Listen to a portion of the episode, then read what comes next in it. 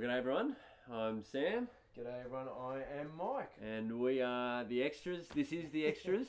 uh, welcome. Episode two. This is pretty exciting, Mike. Two. We, we've made it thus far. Yeah. Look. It, yeah. Uh, we'll see how we'll see how this goes. Thanks for those who listened in last week. Really good to have you along for the ride. Um, do send us your feedback. Let us know how you're finding it. Um, Mike, we're talking Proverbs two today. Woohoo! Which is good. Uh, you preached Sunday. Um, you remind us a little bit where we were in Proverbs two, what was happening there? Yeah, so Proverbs two uh, continues to implore us to get wisdom, to passionately pursue wisdom with our whole body, mind and soul, because wisdom is so good for us. God will bless us as we pursue wisdom, and uh, it's going to lead to great outcomes of success and um, safety and more wisdom, and it's just worth getting.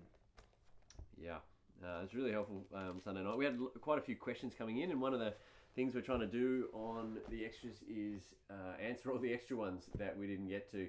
Uh, we dealt with a couple of them on Sunday, and uh, we got sort of five or so groups of questions. I've tried to group them together because some people ask the same thing. Yep. And um, yeah, so hopefully you can hear your question getting answered here today. Um, if you're one of those people we didn't get to Sunday night. Um, but so, Michael, jump in with the first one um, that we, we want to talk a little bit about. Um, yep. Can you remind us, firstly, how have you been defining wisdom uh, through this series on Proverbs thus far? Yeah, thanks, mate. So the definition I've been working with is wisdom, or the fear of the Lord, is living every aspect of your life in worshipful submission to God. Uh, and then if we kind of add the New Testament's uh, extras... Hmm. No, that's not extras. That's that's not the right word. Um, we also say through faith in Jesus. So living every aspect of your life in worshipful submission to God through faith in Jesus is okay. Wisdom. Okay, okay, that's helpful. So the first question we've got here to, to deal with is the question: um, are wisdom and godliness the same thing, um, or alternatively, are sin and folly the same thing? That is, is is it one thing to be godly and then an another thing to be wise, or are they sort of the same thing? How do nice. They work together with your definition that you've got? It's a really cool question, actually. It's forced me to think hard, so thank you to whoever wrote that question in. Um, so as Christians, we want to be godly. We want to reflect God and His great character um, as we live out a life uh, saved by Jesus. And... Uh, Godliness and wisdom, I mean, they're kind of close. Oh, they are close. They're close, but they're not exactly the same. I take it that wisdom will help us to flesh out godliness. So godliness will give us some big characteristics. For example, uh, love. So love is part of being what God is like and imitating Him. And I take it wisdom will flesh out a little bit about how to be loving in every aspect of your life. How to be loving in relationships, how to be loving with your money, how to be loving with your words, with all those kind of things. So you've got godliness as this huge category to try and be like God, and then you've got wisdom, which will flesh out uh, what it means to be godly in really kind of practical terms. Yeah, okay. So I mean, I was sharing with you earlier as we were sort of chatting through what we were going to talk through today, um, that... Uh, you can be godly, uh, but perhaps still need wisdom. Is that is that um, in that? So I, I was sharing an example in my own life that uh, when I first started full time working, I sort of thought, oh great, now I'll have all this money. I've been scrimping and saving as a student, and uh, you know I'll get a job. And then after working for a little while, I still had no money, and uh, I, I'd been giving and doing the godly thing of generosity, but. Mm. I needed to then go seek some wisdom from some older people, find an accountant, get some sort of financial advice as to how to budget and how to do those kind of things. Is that kind of the, um, that there's godliness, but then there's also wisdom, which then helps you to kind of take the principle of godliness and sort of apply it more specifically? Is that kind of the idea? Yeah, that sounds really good. That sounds really good. Um, so you had the foundation right. You wanted to um, fear the Lord with your life and fear the Lord with your money. Um, and you're giving, and so you had that kind of goal as well as that foundation. But then in terms of, well, what does it look like daily? You know, how do I budget? How do I spend my time? How, how much do I save? How much do I give? Um, yeah, wisdom literature in the Bible will help you. And so it's a great place to go. But then you also went another step. You went kind of uh, wisdom within the world, um, and you got advice from accountants and that kind of stuff. And that just put even more flesh on the bones of what it meant to be wise and what it meant to be godly. And I think that sounds a great way to live in worshipful submission to God. Uh, you go with godliness as defined in the Bible, you go with wisdom as defined in the Bible, and then uh, taking wisdom as v- advice, which says, you know, you can go to the sluggard, uh, sorry, go to the ant, you sluggard, and learn from its ways, or mm. uh, wisdom's advice to kind of uh, seek wisdom from other people, uh, and not to be too wise in your own eyes. Uh, I think that sounds a great way to be wise and to worship God in every mm. aspect of your life. So I guess on the flip side of that then, that second half of that question, which is, are sin and folly or foolishness, are they the same thing?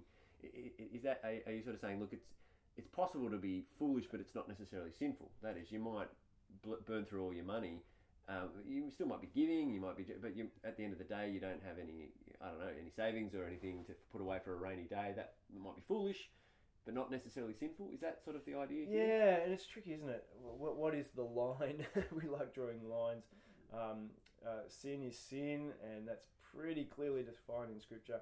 Um, folly, yeah, uh, some things in Proverbs in particular, uh, some of the folly seems to be sin, um, but some of it also just seems to be kind of dopey choices that are going to have dopey results, um, as well as really dopey, that is sinful, that are going to lead to deadly results. Yeah, okay. Uh, so it's a little, it's not quite as clear cut as that. It's, it's there is a blurringness there. There are some things that might just be dumb but not sinful, but there are things that are dumb and sinful, and sometimes folly is, is kind of both sides of that equation. Yeah, yeah, I think that's right.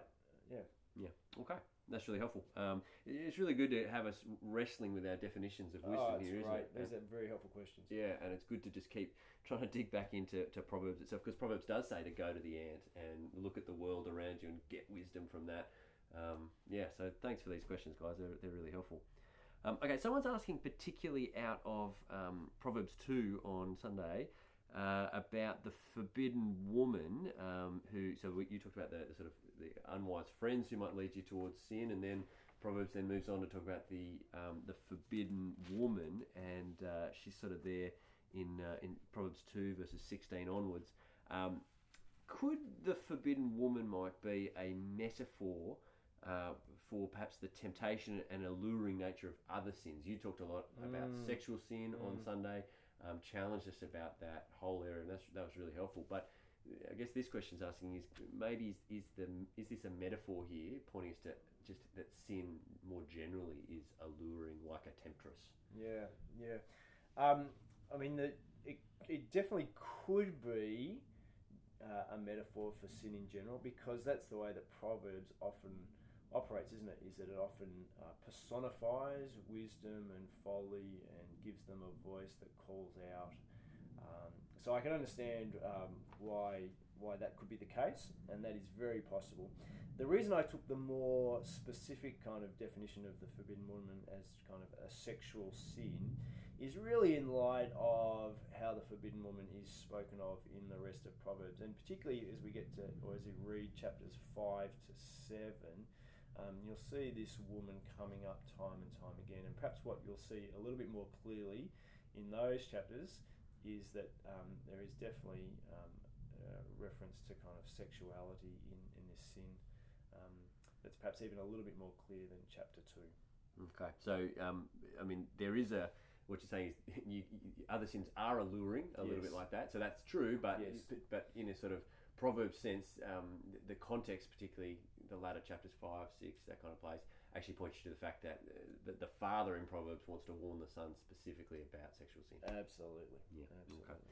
Uh, all right. Uh, third one we got to deal with today, mate, is um, you made the comment on Sunday about um, there's a there's a principle in Proverbs that making good choices will lead to a good life. Yep. Um, and the questions come in about that. Do you mean good choices like the choice to believe in Jesus, which will lead to the good outcome of kind of eternal life, yep. um, life with Jesus? Yep. Um, but given that Proverbs is in the Old Testament and before Jesus, is that what Proverbs is pointing to? And really, Proverbs doesn't make any sense until you've got the New Testament. Yeah. Or is there another uh, part of kind of making good choices to lead to a good life? And if so, what would Proverbs have been talking about pre-Jesus? Nice. Yeah, the great thing about this question is it's trying to understand the Bible as it comes to us and trying to understand context and content and all that stuff. So brilliant, brilliant question. Someone's thinking really hard. Um, so whenever we read the Bible, we want to read it um, in the there and then. In other words, how would the original readers have heard it? And um, the meaning's got to make sense to them, and we've got to understand it for them. So for the original readers, uh, God's old covenant people, Israel, uh, to f- the fear of the Lord meant to live every aspect of their life in worshipful submission to God. Kind of full stop, if you like. Um, and so that's how we understand uh, Proverbs um, uh, as, as it was originally given, the there and then. But as new covenant believers in Jesus, as people who have the New Testament as well as the Old Testament, who have the, the full revelation of God in Scripture, we have to take everything that we read in the Old Testament and read it through the grid of the New Testament, because the New Testament tells us that every promise of God has its yes, has its fulfillment in Christ. And all the promises and patterns and people of the Old Testament are really just a shadow of Jesus and the gospel. And so that's why we broaden our definition of wisdom um, to include through faith in Jesus Christ. And ultimately for us sitting this side of the cross, um, we read Proverbs not as old covenant people, but as new covenant people saved through faith in Jesus. What would have been the difference for an old covenant person versus us, a new covenant person? What was their context? Where were they? What what would have Proverbs have led them to do? Yeah, so um, they were um, in the promised land, which was the place of blessing for Israel, and for an Israelite to live wisely and to fear the Lord meant that the land would be a place of blessing and safety and security for them. Um, but um, alternatively, if they didn't fear the Lord, if they were foolish, then they would be removed from the land. And sadly, that's exactly what happened. Um, and so they were taken out of the land of blessing uh, and safety and security into exile. Mm. Okay. Yeah. Thanks, mate. That, that's really helpful. Um, Fourth question we've got to deal with today um, is quite a specific question, but I think it's quite a helpful one um, around social media, Instagram particularly, um, and asking um, is have Instagram and, and Facebook and those kind of social media sites begun to function a little bit like gossip magazines used to function for a generation gone mm-hmm. by, um, and that, that, that what they're doing to us is um, replacing perhaps wisdom that comes to us from, from God, from the Bible, with this kind of other channel of input mm. um, that's that's unhelpful for us. And and I'll read you this this uh, uh, question. I, I take it's from a parent, um, and uh, they say uh, that they feel that um, kids spend so much time following stars, and, and perhaps unwittingly they're filling their heads with sort of ungodly priorities and behaviour. But kind of everyone's doing it. Everyone's on Instagram. Um, what do you, what do you do with that? Um, is this parent right to be concerned in this kind of way? Um, is this a generational thing, or is there something about social media that we just got to be wary of as we're trying to be wise? Yeah, wow, what a what a huge question, and what an important question, um, because social media is everywhere, um, and it's. Uh, It's, it is uh, very alluring, and it's a great kind of time waster at one level. Um, as well as it can be a great way to keep in touch with people and get information, and so you know, it's not all bad. Um, so I, I'm guessing this question might have come out of the fact that we talked on Sunday night about the importance of pursuing wisdom, passionately pursuing wisdom, and part of that was, well, what do we do with our time, and what do we do with kind of what we read? Are we using our time and what we read to passionately pursue wisdom? And I guess I want to say that Um, the best way to use your time and best things to read, if you want to get wisdom, is to read your Bible and to be setting your heart and mind on things above. And, you know, I strongly encourage everybody at Night Church and beyond, uh, all of church, to be thinking in terms of having a regular time and a regular place to be reading God's Word, to be soaking in it, um, so that it fills your heart and your mind and your soul. Um, so that God can bless you through that and give you the wisdom. And uh, I guess the trick is, is uh, do we have time in our week to do that? Uh, a lot of us would say we're time poor and we just don't have time to read the Bibles. But if you stop and think, well, if I am using three hours a day on social media, but I say I haven't got time to spend reading the Bible, then there's probably something a little bit out of kilt there. Mm. Um, so there's a time sort of thing. Yep. Um, and, and even, I mean, three hours is arbitrary. Some, some people might use that. Some people might use less than that, sure. more. Um, the, the challenge is kind of, are you getting input from God and from his word? Yes. Um, I think, though, it's also good to know yourself and uh, what that just because you're getting Bible input doesn't necessarily mean that all the other input is now okay.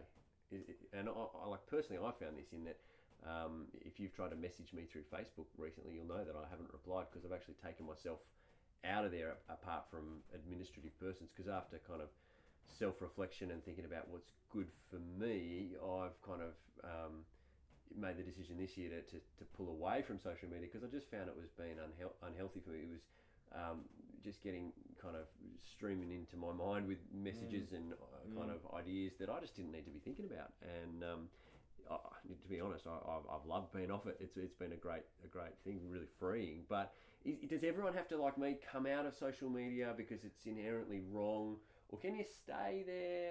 How how does it how does that work? Yeah, that's a tricky one, mate.